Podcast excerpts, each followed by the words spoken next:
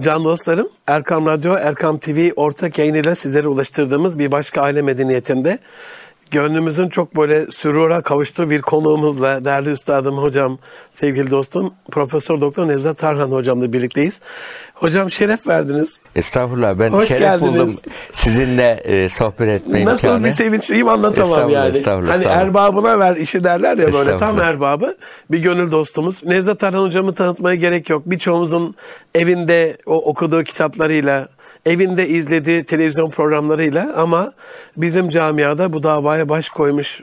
Çok güzel böyle e, ince prensipleriyle, ilkeleriyle insan psikolojisini olumlama, e, motive etme, e, düzgün tutma, pozitif tutma anlamına e, pozitif psikolojide bize çok büyük desteği olmuş bir üstadımız. Allah razı olsun. Ben vaktine kıyamıyorum ama aziz dinleyenler, çok değerli izleyenler bu program bir duaya vesile. Hocam sizde emeği olan üstadlarınıza, vefat edenlere Allah gani gani rahmet eylesin. Amin. Sağ olanlara şifalar diliyoruz. İnşallah. Rahmeti Rahman'a kavuşmuş aile büyüklerinize, e, anneniz, babanız, dedeleriniz kimler varsa Evet. Rabbim hepsine rahmet eylesin. Amin. İyi ki siz yetiştirmişler. Sağ ol, estağfurullah, Böyle bir sadaka estağfurullah. cari haline getirmişler. İnşallah. İşleyen bir hayır hayır kapısı. İnşallah son, son nefesimize kadar öyle oluruz inşallah. Amin, amin. Ben böyle kısa bir CV sunmaktan ziyade Yunusça başlayalım diyorum.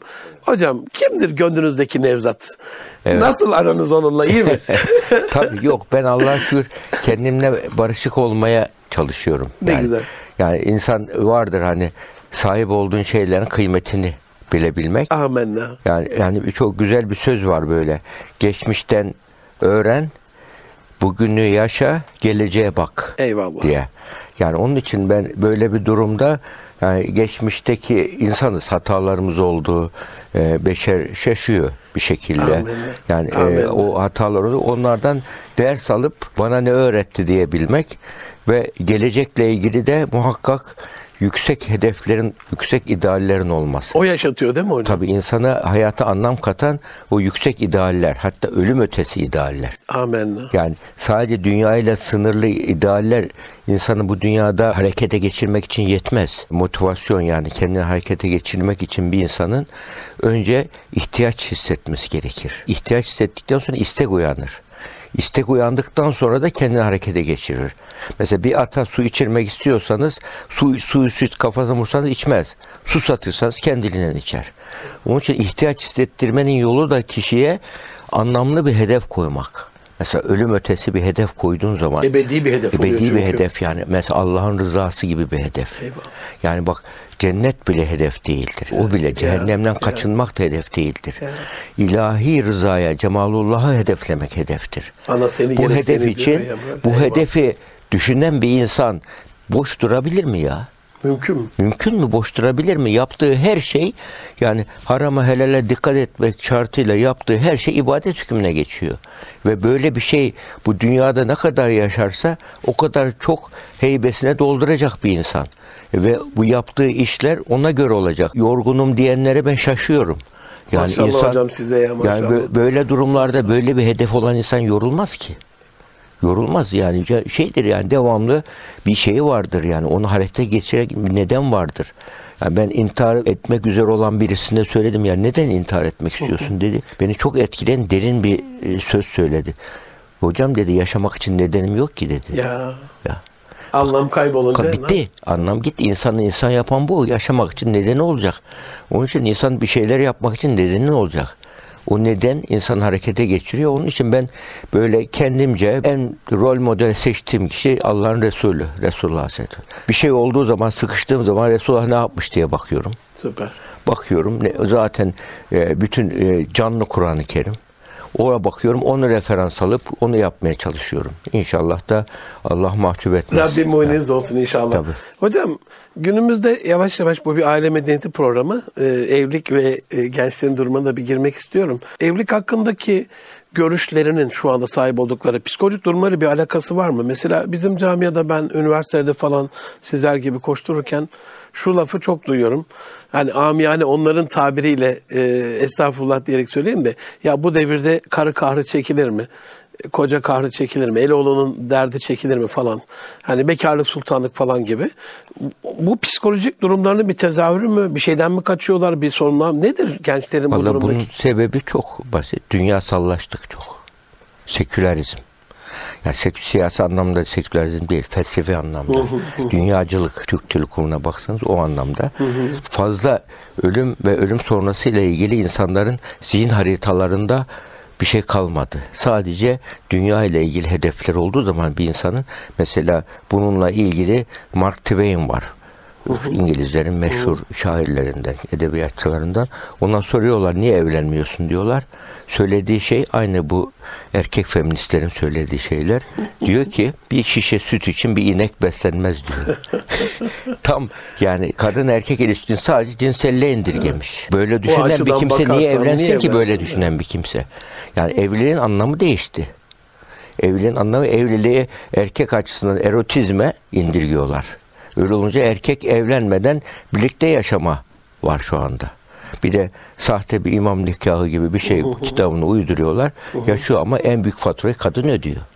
Ya. Çocuk oluyor vesaire. Ya. Çocuk istemiyor. Çocuk olunca bırakıyor erkek. Çünkü fazla bir şey var. Yani bu asrın iki tane önemli hastalığı var. Biri sekülerizm, diğeri egoizm. Bencillik ön plana çıkıyor. Çünkü önce ben diyor. Ben önceyim diyen bir kimse evliliği yapamaz. Niye fedakarlık yapsın Evlilikte hocam? ben kalarak biz olmak lazım. Bak kendini çok paspas güzel. etmeyeceksin. Sen kendi kimliğini, kişini koruyacaksın ama ben kalarak biz, Biz olacaksın. olacağız. Kadın için de erkek için de geçerli. Bunu kaybettik evlilikte. Evliliğe gidince ya benim şartlarımı, kurallarıma uyacaksın ya bu evlilik yürümez diyor. E karşı taraf köle efendi ilişkisi istiyor. Kadın da erkek de ikisi de yapabiliyor bunu.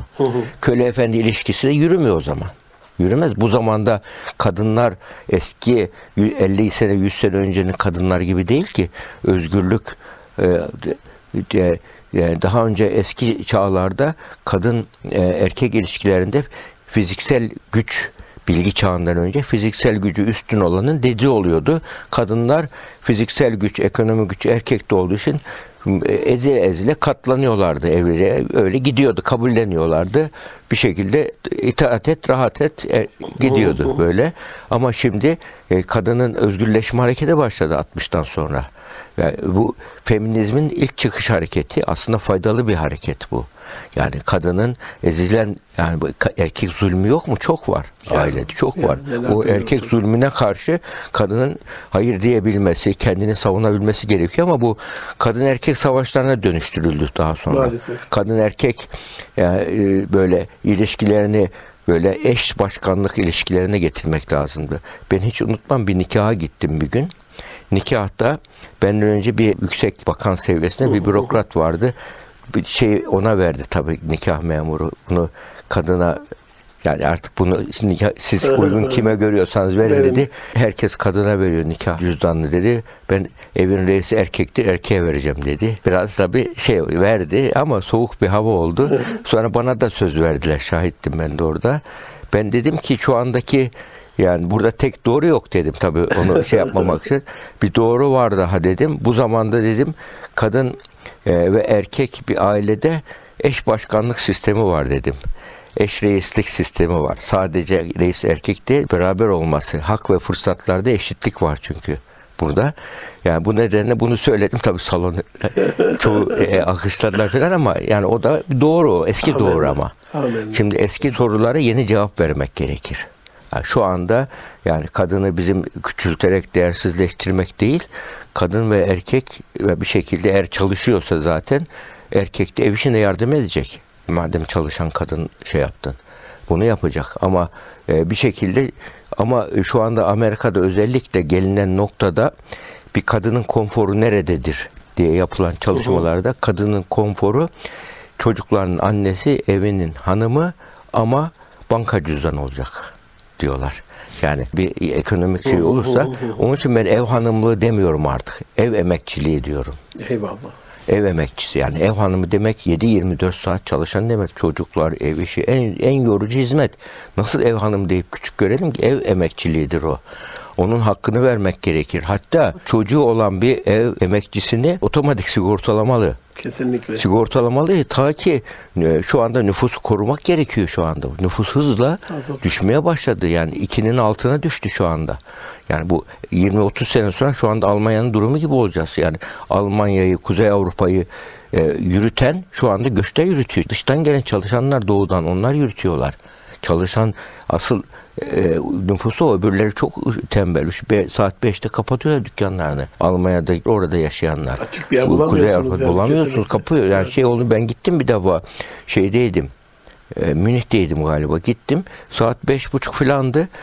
Şeyde kafedeydik. Beyefendi kapatıyoruz çıkar mısın dediler bize. Yani hayret ediyorsunuz ya. Böyle, böyle bir şey var. Şu İngiltere'de falan da öyle. Tamamen Hindistan, Pakistan onlar bu yükü taşıyorlar. Yani bu nedenle bu e, çalışmadıktan sonra çark dönmez ki. Bir çalışan bir müddet sonra onlar hakim olacak. Eyvallah.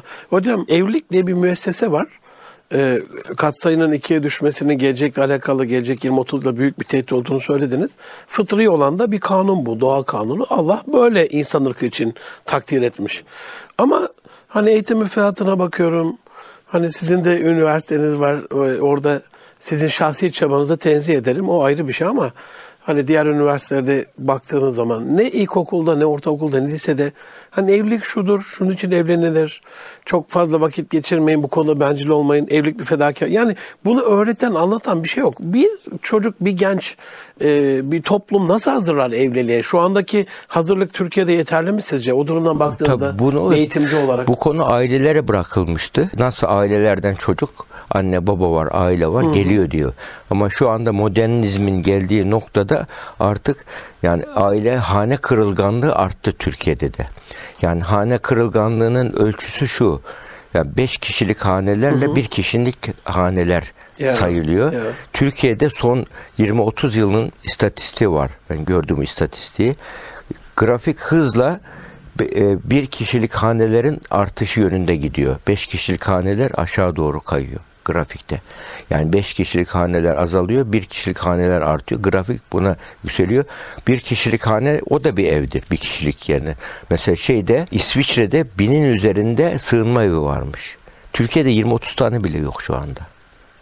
Ama eğer biz böyle gidersek 20-30 Allah sene muhafaza. sonra Allah oranın nüfusu 10 milyon Evet. ve o kadar var. Biz demek ki artık her mahalleye bir sığınma Ya, evi yapacağız. ya. Bu ne demektir? Yani evliliğin bitmesi, tükenmesi demektir bu. Tek kişilik haneler mesela orada İsviçre'de, Fransa'da, buralarda e, evlilik dışı doğum oranı %50'nin üzerinde. Mesela Fransa'da nüfuslara artık anne baba yazdırmıyorlarmış. Ebeveyn bir, ebeveyn iki yazdırıyorlar. ya bir de saptalı kısmı var işte. Tabii. Yani nasılsa evlilik dışı doğuyor doğan çocuklar. Annesi babası belli olsa bile evlilik dışı doğuyor. Doğuyor. Onun üzerine öyle yazdırılıyor. Ebeveyn bir, ebeveyn iki. Bu yani onların 20-30 sene sonra ailesiz bir toplum zaten bir şu anda küresel sermayenin politikası bu. Yani dünya nüfusunu azaltmak için cinsiyetsizliği bir doktrin olarak teşvik ediyor. Yani bunu bir hedef olarak seçmiş durumda küresel sermaye. Bunu zaten çok e, açıkça belli. Ben bunu ilk şeyde fark ettim. Yıllar önceydi. Bir e, prof arkadaş bizim e, üniversiteden, hastaneden bağımlılıkla ilgili bir proje getirdi. Avrupa Birliği kaynaklı proje getirdi. Ya baktım iyi yani iyi bir proje. Dedim bu projede fakat bağımlılık projesi ama cinsiyetle ilgili şeyler var. Ee, sorular var. Cinsiyetsizliği teşvik eden sorular var. Hocam bu projeyi fon nereden bir araştırır mısın dedim. Araştırdı geldi ne dedi biliyor musun? Birleşmiş Milletler Nüfus Planlama Fonu dedi.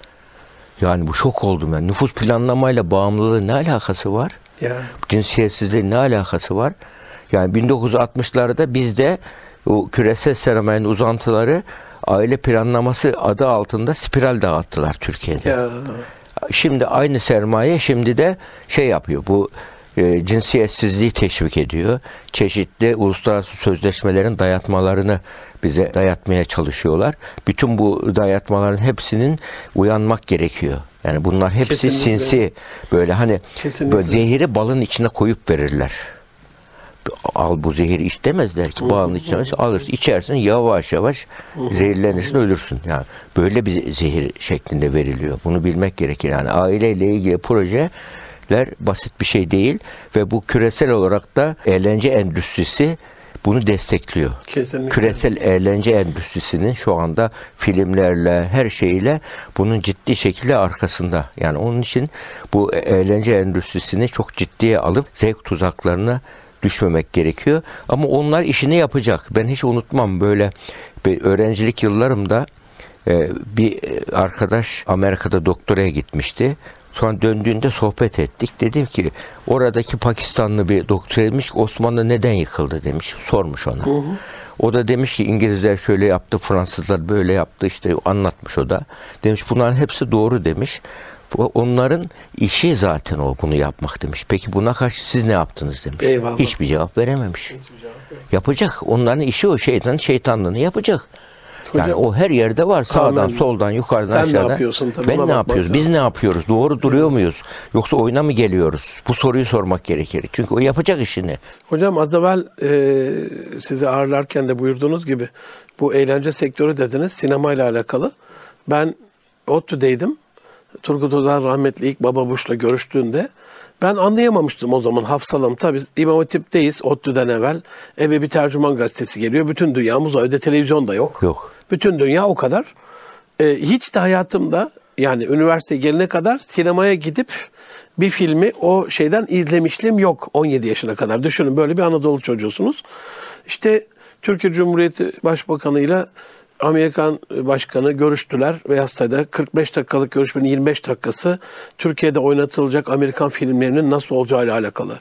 Ben dedim yalan haberdir. Böyle bir şey olur mu yani? iki tane devlet başkanı oturup da Sonra sonra sizin buyurduğunuz gibi bu işin önemine nasıl bir e, beyin yıkıyorlar, nasıl bir böyle bir manipüle ediyorlar, e, kültür emperyalizmi nasıl dayatıyorlar bakınca şu anda hala o şeyin elinde, küresel lobinin elinde sinema ve belli bir oranda oynatmazsanız size film vermemekle tehdit ediyor.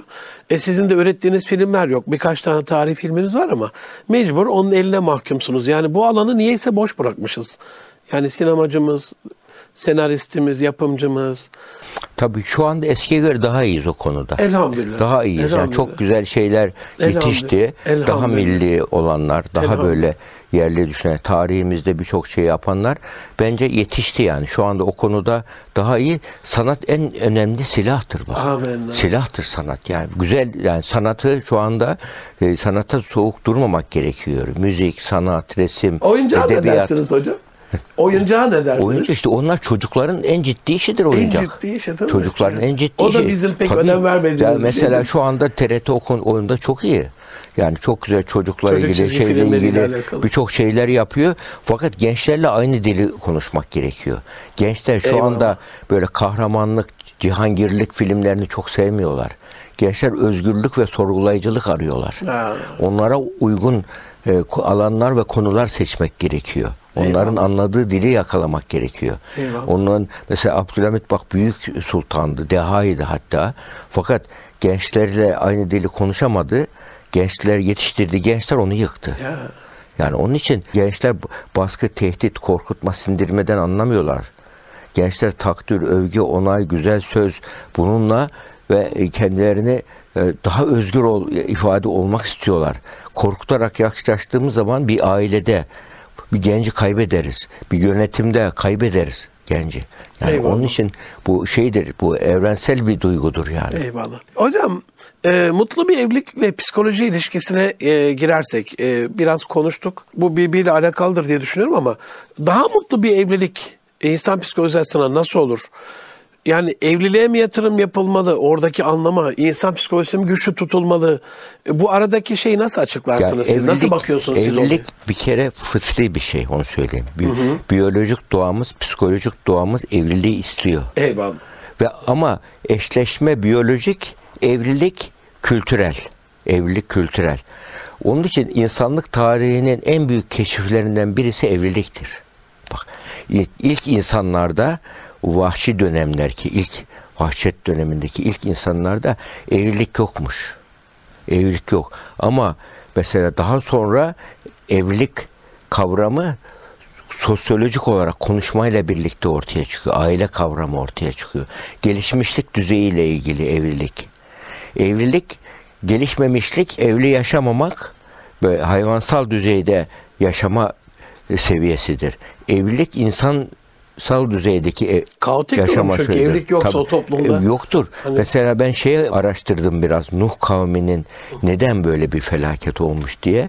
Nuh kavminin e, Hazreti Nuh'u dinlememesinin en büyük sebebi o zaman doğanlar falan hepsi kör, topal, sakat doğuyormuş.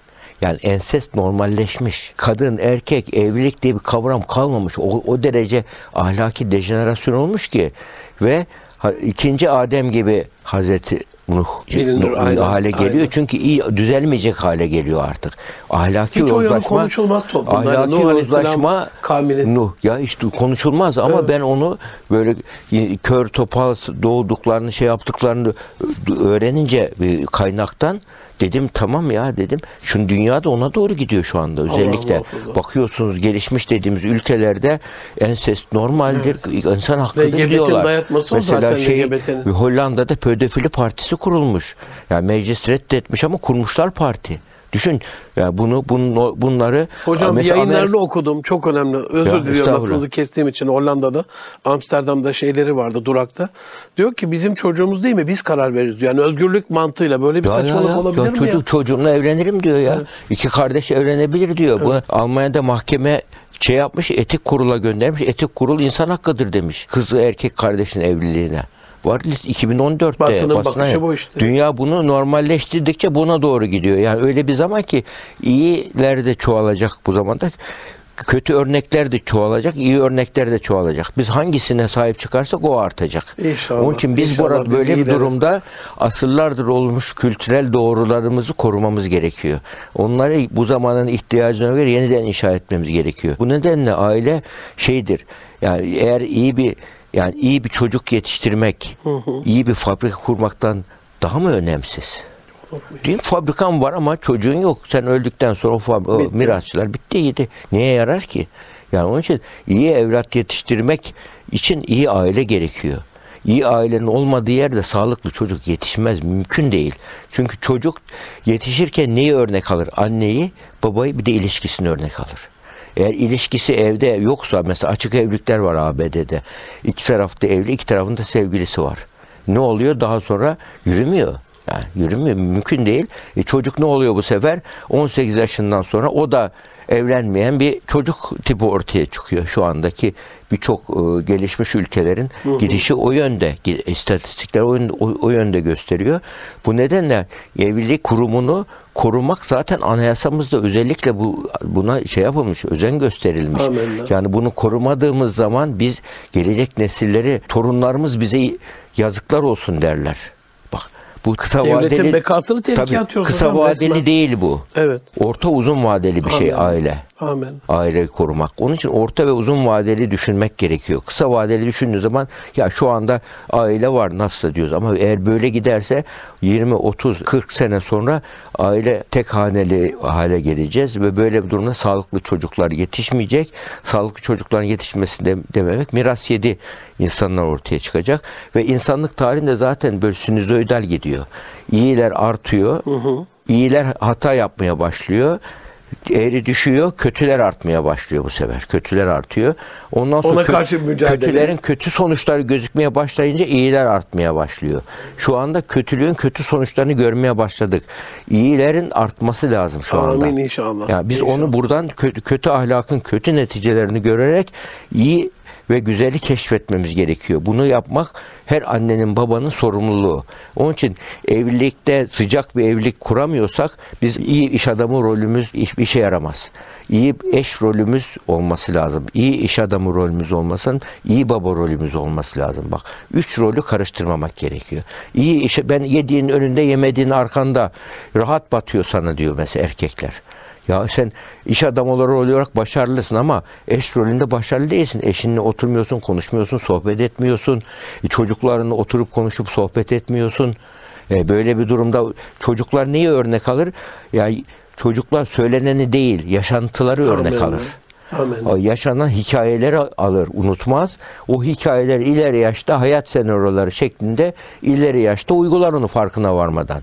Yani çocuklukta yaşanan hayat senaryolarımızı çocuğun dünyasına olumlu tohumlar şeklinde ekmemiz gerekiyor ki ileride güzel ağaçlar olsunlar, güzel İnşallah. çiçekler, bitkiler olsunlar. Bir ara soruya izin var mı Tabii, hocam? tabii. Soru içinde soru hakkınızı tabii. helal edin. Şimdi evlilik e, kutsal dediniz ve fıtrata en uygun form dediniz. En doğal şeyimiz dedi. Tamam. E, çok böyle Müslüman mütedeyin danışanlarım var. Evliliğin ulvi gayelerini anlamışlar. Ebediyet yolcusu. Hanımefendi de iyi anlaşıyorlar. Çocuk oluyor. Akşam, geceliğin ağlıyor mesela. Kalk diyor seninki ağlıyor falan. Yani çocuğun ağlamasını dert edip boşanan danışanlarım oldu hocam. Ya Veya çocuğun bakımı veya çocuğun okuması. Yani orada e, bu psikoloji mi destek olmalı? Maneviyat mı psikolojiye destek olmalı? O anlamda ne dersiniz? Tabi burada genellikle kadınlar fedakarlık e, yönünden, empati yönünden erkekten yani biyolojik olarak bir adım önde. Eyvallah. Onların bu önde olması kadını paspas oluyor, veriyor. Yani nasıl ha- hanım Hep yapıyor deyip böyle, erkek kolaya evet, kaçıyor. Böyle bir durumda. Ama kadın da çalışıyorsa, ertesi gün işe gidecekse erkeğin böyle bir durumda yardım etmesi insan hakkıdır. Haktır o. Yoksa zulümdür burada. Yani onun için evlilikte zaten evliliğin e, anlamı iki kişilik yolculuk demektir. Bizim atalarımız evliliğe eş dememişler. Eş tabiri nedir? Fiş priz gibi. Ya bu değil, refika demişler. Ya. Refik, refika. Refik, refika refik. nedir? Yol arkadaşı demek. Yani hayat yolculuğuna çıkmışsınız beraber. Yani evlilik bir durum değildir, süreçtir. Yolculuktur. Yani birlikte bir e, ebedi saadete doğru, ebedi hayata doğru gitmek istiyorsunuz. Birlikte yola çıkmışsınız. Bazen aranızda tartışma olur. Amin. Kayıkçı kavgalar Amin. olur mesela. Amin. Kayıkçı kavgaları nedir? Bugün bağırıp çağırırlar, ertesi gün birleşirler. Bir şey olmaz. Kardeş kavgası gibidir. Yani evlilikte bunlar olur. Fırtınalara zaman zaman olur. Bunlar olur. Ama evlilikte bak aşk evlilikte sebep değil sonuçtur. Sevgi artı iyi işbirliği varsa eşittir aşk çıkıyor ortaya. Onun için evlilikte de böyle mutlu bir evlilikten daha güzel bir sığınak var mı? Yani dışarıda çalışıyor, yoruluyorsun böyle eve geliyorsun, ayağını uzatıyorsun, bir sohbet var, paylaşım var, sıcak bir hava var. Yani bu büyük bir şükür sebebidir bu. E bunu sağlamak için de senin ama evliliğe yatırım yapman gerek. Durduğu yerde olmuyor ki. Yani eşine dışarıdaki birisine nasılsın hanımefendi diyor. Evde eşine nasılsın demiyoruz. E, böyle olunca da kadın sevilmediğini düşünmeye başlıyor. Kafasında senaryolar yazıyor. Yani onun için yani evlilikte yapılan benim gördüğüm en büyük hata yani sen dilinin kullanması, ben dilinin kullanılmaması. Mesela eve gelmiş akşam ortak darmadağınık erkek sen ne biçim kadınsın bütün gün evdesin ne bu ortalığın hali değil diyor. Bu sen dili nedir? Atlı yük yargılayıcı, yargılayıcı, suçlayıcı, karşı tarafta savunma duygusu uyandırıcı bir tavır. Bu öyle durumda kadınlar diyor ki ben bütün gün üç tane çocuk canım çıktı biraz da sen ilgilen diyor. Ortalık geriliyor. Halbuki şöyle dese erkek eve geldiği zaman ya hanım belli bak çok yorulmuşsun. Bak sen dili, sen yorulmuşsun. Fakat evi böyle çok dağınık görünce çok kendimi çok kötü hissediyorum ya dese. Ben dilini kullansa, kendi hissiyatını söylese. Böyle durumlarda eşi yardım etme duygusu uyanacak ona. Böyle. Yani bu bu basit bir şey bak. Amin. Yani bunun gibi Bir basit küçük bazı bir tarzdan, var. güzellikten Tabii. ama böyle daha büyük yani güzellik. bir de kadınların mizacı e, böyle takdir, övgü, onay sözleriyle çok. Nebraska Üniversitesi'nin yaptığı bir çalışma var bak. Amerika'nın böyle muhafazakar bölgesidir Nebraska. Yani oradaki bir çalışmada mutlu evliliklerde üç tane özellik görmüşler bak. Birinci özellik birlikte zaman geçirmenin çok olduğu. İkinci özellik takdir, övgü, onay sözlerinin çok olduğu. Süper. Üçüncü özellik de birlikte kiliseye gidilen aileler oldu. O da manevi Yani dolgu. bir, bir, nevi manevi Doyumu. olgunluk ve ortak hayat, yaşam felsefenin ortak olması. Şimdi bakıyoruz, Resulullah'ın Aleyhisselatü Vesselam hayatına bakıyorum ben. Karı koca birbirinize lütufkar davranın diyor ya. Lütuf nedir? İltifat. Bak hadis Pey- peygamberimiz öyle söylemiş. Ya peygamberimizin bir defa hayatına bakın bir defa ses tonu bile yükselmemiş Ya. ya. Ses bırakın bağırmayı, şiddeti, ses tonu yükselmemiş. Bize göre kriz olacak büyük Ya olaylar diye yaşamış. Ama biz öyle miyiz? Hiç öyle yapmamış ama. Diyoruz, beş vakit namazını kılan adam evde terörist gibi. Allah. Bana bir gün böyle bir dindar bir ailenin şeyi geldi. Ee, kadın Ya dedi benim adam dedi herkes melek gibi diyor. Ne güzel kocam var diyor. Ama eve gelince terörist diyor. Niye o levha burada? Niye bu koltuğu böyle yaptın? Niye bu yemek böyle? Her şeye karışıyor diyor. Hani bir söz vardı diyor. Elin iyisi evin ayısı. Bizim adam muhafaza. böyle dedi bana. Allah'ım. Yani şimdi bu bir dindarlık değil ki bu. Amenna. Yani çifte standart bu. Amin. Onun için bilmiyoruz biz aileyi bilmiyoruz. Biraz yani. Halbuki okumak lazım Büyük bir yani. fırsat yani evde evin sıcak bu atmosfer olması kadar yani bir yani inanan bir insan için mesela bizim kültürümüze bak küçük ev yoktur geniş ev vardır. Çünkü evi yüceltiriz biz kültürde. Ya. Diğer kültürlerde 40 metrelik Japonya'ya bak Rusya'ya bak 40-50 metrelik evlerle otururlar yaşarlar. Bizim Biz- böyle mabet gibi Muhabbet- şeydir. Ya öyle yapıyoruz. Evler. Niye kültürümüz aileye Eyvallah. değer veriyoruz biz. Eyvallah. Yani evde sıcak yemek yemeyi birlikte olmayı önemsiyoruz. Yani bir şeyin stres ölçeği var. Amerikalıların geliştirdiği. Haftada iki defa sıcak yemek yemeyi pozitif stres azaltıcı etken olarak görüyor. Bak haftada iki defa sıcak yemek yemeyi. Yani onlar hep dışarıda, soğuk Dışarıda, yiyor, yemek aynen. yiyor, atıştırmayla Aynen. gidiyorlar. Aynen. Ama bizim kültürümüz devamlı birlikte var. Bunu kaybetmememiz gerekiyor. İnşallah. Hocam bir yürek yakan bir soruyla devam edelim. Son yıllarda bahsettiğiniz bu platformların bazı sapkın dayatmaları var. Sosyal medyanın çok yaygınlaşması var. Hep cep telefonu bir iki tane ceplerimizde, evlerimizde, yuvalarımızda. Şu veya bu şekilde e, çok danışanlarımdan soruyorlar bunu aile koçluğunda. Sosyal medyadan görüyoruz. Ben bir üstad olarak size bunu ciddi manada soruyorum. Eşinin kendini aldattığını öğrenen beyefendinin ya da eşinin kendini aldattığını öğrenen hanımefendinin tavırları ne olmalı hocam ya? Bu yürek yakan bir unsur.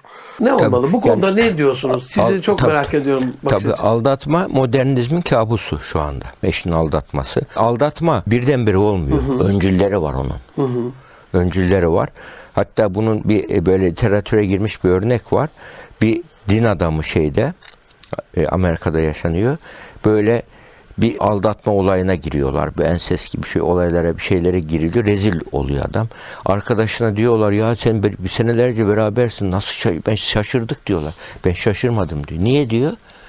Ben diyor birlikte seyahate gittiğimiz zaman hangi dergileri okuduğunu biliyordum. Hangi nelerle ilgilendiğini biliyordum diyor. Ya buna Yakinen zihinsel ilgisi böyle, e, bu, belli. bununla ilgilenen bir kimse kalben buna yatkın bir kimse onu da yapacak demektir. Yani onun için aldatma varsa onun öncülleri muhakkak var evde, ailede. Yani ev sıcak bir ortam mı değil mi? Bütün buna bakmak gerekiyor. Kadın için de erkek. Ev sevimli bir ortamsa, sıcak bir ortamsa aldatma çok nadir oluyor. mesela eve geldiği zaman mesela bir aldatma olayı olduğu zaman ne davranılacak? Bu farklı bir şey. Ama aldat aldatmanın olmaması için ne yapmak gerekiyor? O da farklı bir şey. Farklı bir şey. Yani mesela kadınlar diyor ki ya ben her şeyimi verdim paspas ya kendim paspas ettim. Çocuklar böyle oldu. Fakat bir bakıyorsun eve eşi geldiği zaman devamlı onu gagalayan bir eş. Devamlı iğneleyen, azarlayan. Adam eve gelirken mahkemeye gelir gibi hissediyor. Eve gelir gibi hissediyor. Böyle bir durumda çalıştığı iş yerinde de avcı kadınlar var. Ya. Aynı ters avcı erkekler var. Onlar da çok iyi onun zayıf tarafını biliyor. Mesela erotizm veriyor, romantizm istiyor. Mesela avcı kadınlar öyle yapar. Erotik çekiciliklerini kullanır. Romantizm Karşında isterler, romantizm romantizm isterler. Onunla birlikte olduğu zaman o da rahatlar. Öyle bir çok şey olur ve hatta bu Tolstoy'un e, içimizdeki şeytan diye kitabı var. Çok güzeldir bununla bir örnek. İntihar etmiş adam en sonunda. Prens orada. Yani öyle bir şey. Yani bu evrensel bir şey var. Bütün güzel, çok iyi aile şeyi olduğu halde adam bir avcı kadının etkisine kalarak hayatını mahvetmiş. Yani içinizde yani bu hepimizin içe hele bu zamanda çok daha zor bir şey bu. Bu zamanda ayartıcı, baştan çıkarıcı, yoldan çıkartıcı şeyler çok fazla. Böyle bir durumda insan zihinsel ilgisini, kalbi ilgisini ne tarafa yönelttiğine bakması gerekiyor. YouTube açtığı zaman neler seyrettiğine baksın. Videolara girdiği zaman nelere seyrettiğine baksın. E, bu reelsleri seyrederken nelere seyrettiğine baksın. Eğer bu konuda ayartıcı, baştan çıkartıcı şeyler seyrediyorsa bu onun 3-4 adım sonrası aldatmadır. Böyle bir durumda. Onun için böyle, Aldatmaya giden yolları kessin diyorsunuz Tabii, yani. tabii böyle Orada. bir durumda yani çünkü şu anda imtihan büyük şeyin. Bu zamanın insanlığın imtihanı büyük. Mesela bana hiç unutmam bak şey e, bunu söylemekte fayda var. Böyle Bekir Topaloğlu rahmetli yüksek İslam'da hocaların hocasıdır. Babamın hocasıydı babam Tabii, rahmetli. Hocasıdır. Bir şeyin ya, e, bunu bana anlatan bir şeydi. Onun talebelerinden birisiydi. O da bir prof ilahiyattan prof arkadaştı. Beraber Rusya seyahatine gitmişler hep beraber. Orada çok güzel bir Rus kızı görünce Bekir Hoca almış kağıt kalem bir şey yazmış böyle. Bu talebeler de merak etmiş. Hocam ne yazdınız diye. O da demiş ki yarın ahirete gittiğim zaman Allah bana böyle bir birisini versin diye yazdım demiş. Düşünebiliyor musun? Bak bu hani biraz şey tuhaf gibi geliyor ama Ama nefisle ya alakalı nefis- güzel bir ayarlama. nefsi uzun vadeli zevk duygusunu kullanarak yazmış bir anlamda hocam, Ya cennete. not almış böyle böyle dua edeceğim demiş bundan Süper. sonra. Yani ne yapmış? Nefsini sut, şeytanını susturmuş öyle. Süper. Bak bu bir metot mesela. Kesinlikle. O kendine göre bir metot bulmuş. Kesinlikle. Yani ölümden yani ben Allah'ın huzuruna gittiğim zaman ki yani zaten Resulullah'ın hayatına baktığım zaman hep cenneti vurgulayarak Amin. insanların hatalarını ve motivasyon Kur'an-ı tekniği olarak kullanmış. Tabii. hocam? Onu cennet kullanarak tasvirleri. cennet tasvirleriyle motivasyon tekniğini kullanıyor. Yani insan bu dünyadaki cam parçacıklarını katılıp öbür dünyadaki elmasları yok saymak gibi bir şey. Ya biraz dayansan elmas. Zaten du- gelecek. Duygusal zeka çalışmaları var. Bak 1960'larda yapılmış 20 sene süren çalışmalar. Sınıfa çocuklara şey götürülüyor. E, lokum götürülüyor. Bir, bu çocuğa diyor ki birer tane lokum vereceğiz ama e, hemen isteyene. Ama 15 dakika bekleyene istediği kadar lokum vereceğiz diyorlar. Çocuklardan bir grup 15 dakika beklemeyi kabul ediyor. Çok lokumu dayanıyor, dolaşıyor, molaşıyor, bir şeyler yapıyor. Yemiyor Çok onu yani. Yemiyor. Diğer de bir lokum diyor. O bir tane olsun. Ben şunu hemen istiyorum diyor. Sonra 20 sene bunlar takip edilmiş. O beklemeyi başaran, 15 dakika beklemeyi başaran çocuklar duygusal zekaları %20 daha yüksek çıkıyor. Bak karşı cinsle ilişkileri daha sağlıklı çıkıyor. Bu, bu aslında bizim nefis terbiyesi dediğimiz şey. Kesinlikle öyle Ya bu hocam. zamanda nefis terbiyesi bozuldu. Bak İmam Gazali'nin en büyük kitabı nefis terbiyesidir. Ya onun için yani bu burada yani bu bu e, şeyin bu zamanda o bozuldu. Bozulduğu için çok şey çok şu anda. Çe- toplumdaki sosyal normlar bozuldu.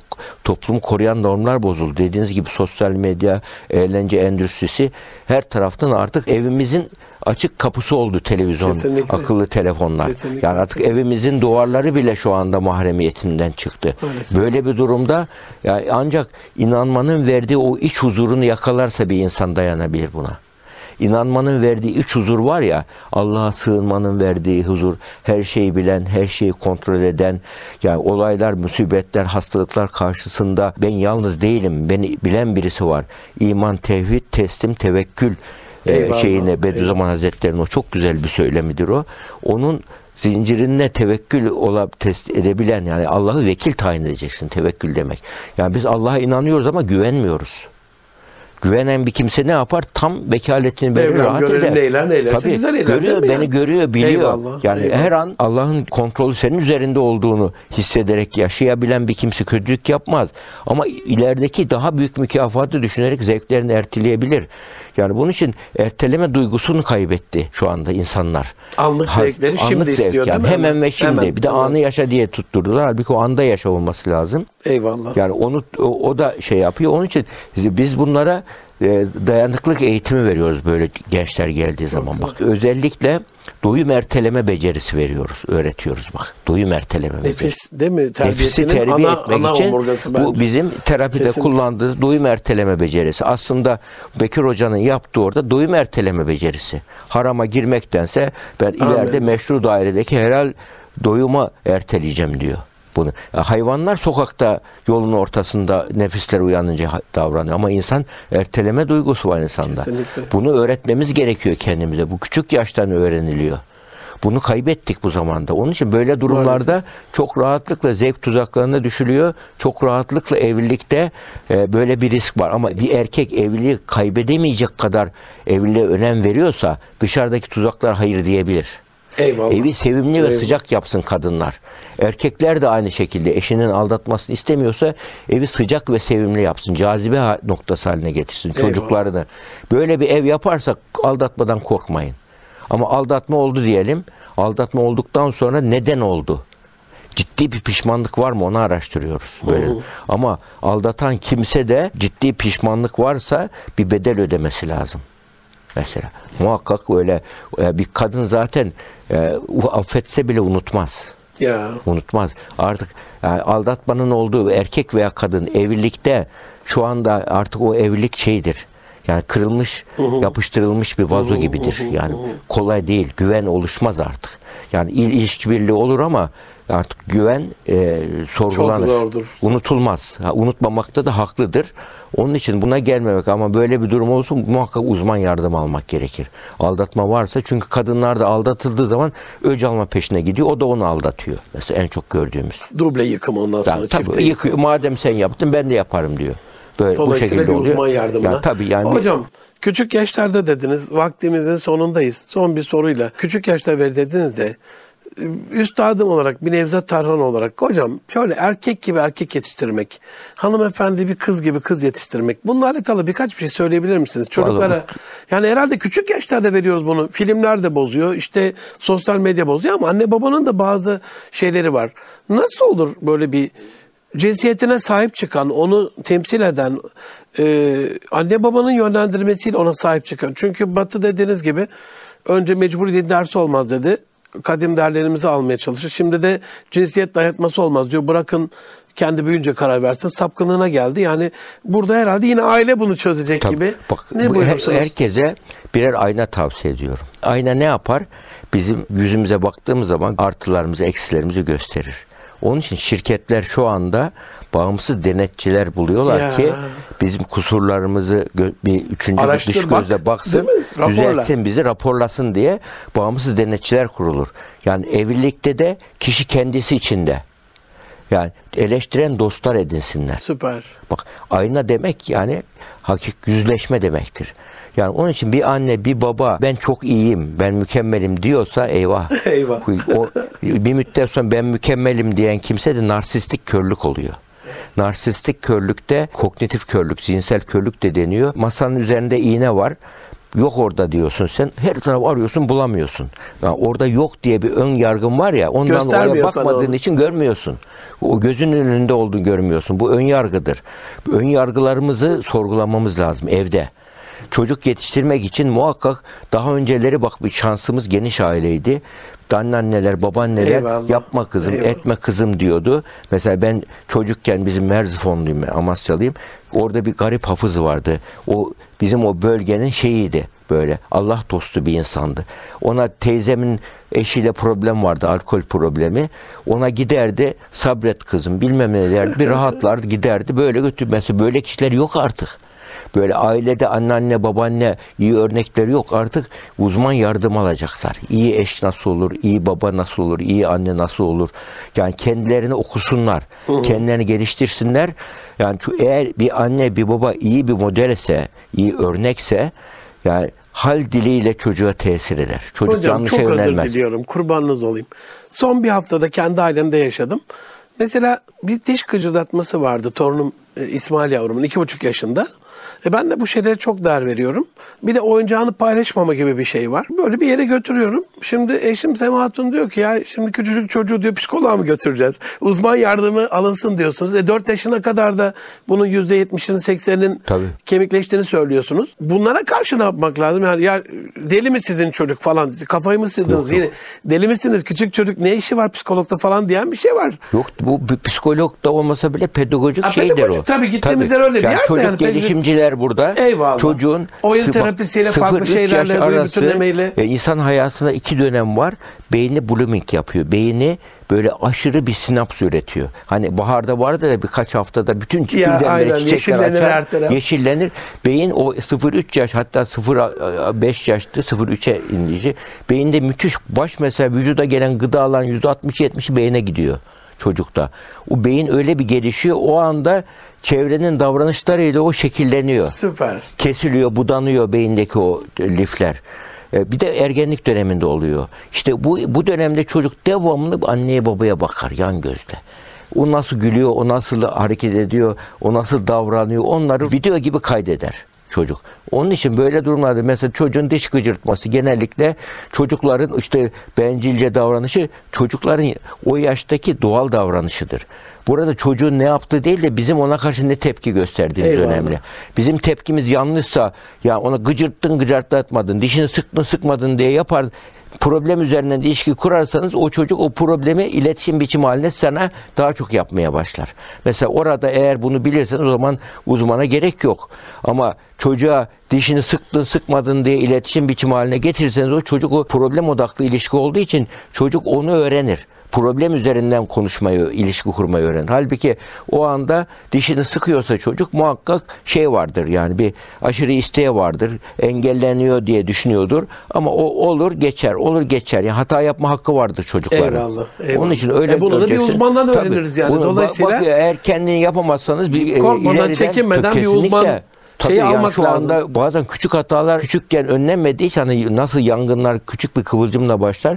Küçük bir hata daha sonra büyük sorun haline gelebilir. Onun için böyle bir durumda bir üçüncü gözle bakmakta her zaman fayda var. Danışmanlık hizmeti almakta. Ama kitaplar falan çok şey yapıyor burada. Kitaplar yani Google hazretlerine gir bir sürü bilgi var. Ama o bilgiler de muhakkak Doğru seçerek kişilerden alın. değil mi? Seçerek almak Eyvallah, gerekiyor. Yani eyvallah. bilgiye ulaşmak şu anda kolay, doğru bilgiye ulaşmak zor. Son bir taviyenizle bitirelim hocam. Bitmez de inşallah Bitmez, vaktiniz inşallah. müsait olursa yine Tabii. bir gün bir daha Tabii, tabii. ağırlarız, şeref verirsiniz. İnşallah. Ailelerle ilgili son bir tavsiyenizi Tabii. bitirelim yani hocam. burada yani ailelerin bir sığınak özelliğini korumak gerekiyor. Eyvallah. Evin e, esas olan yani bir çocuğu mesela madde bağımlısı olabilir, hatalar yapabilir. Ev sevimli, sıcak, çekici ise o Bu çocuk hata devam yapar, ev diyorsunuz. hata yapar tekrar döner. Döner, eyvallah. Yani eve gelirken insanlar severek gelsinler. Ya anne, baba, çocuk, Eyvallah. eş. Bunu sağlamak esas burada durumda.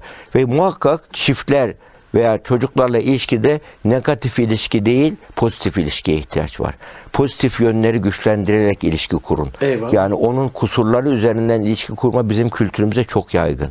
Eleştiri üzerinden. Halbuki onun 8-9 tane iyi t- tarafını unut görmeyip bir iki tane hatasını gördüğü zaman çocuk mutluluğu dışarıda arar. Onun için muhakkak İyi pozitif görmek. ilişki kurmak ve evi sevimli hale getirmek evliliğin bir nevi sihirli kavramı. Eyvallah. Allah razı olsun.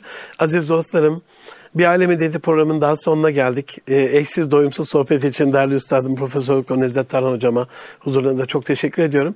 İzleyenlerden, dinleyenlerden onun için özel dua istiyorum. Böyle İnşallah. darlandığı, sıkıştığı her vakitte imdada yetişen İnşallah. bir ferahlatıcı unsur olsun. İnşallah. Ee, Rabbim ayağınıza taş, gözünüze yaş değdirmesin. Amin. Hocam işiniz rast gitsin. Allah razı olsun. Çok teşekkür ediyoruz. Allah başımızdan eksik etmesin. Sağ olun. Allah razı olsun. Ayaklarınıza Estağfurullah, sağ olun. Gelecek hafta bir başka konu, bir başka konukla görüşmek üzere. Hoşçakalın. Allah'a emanet olun efendim.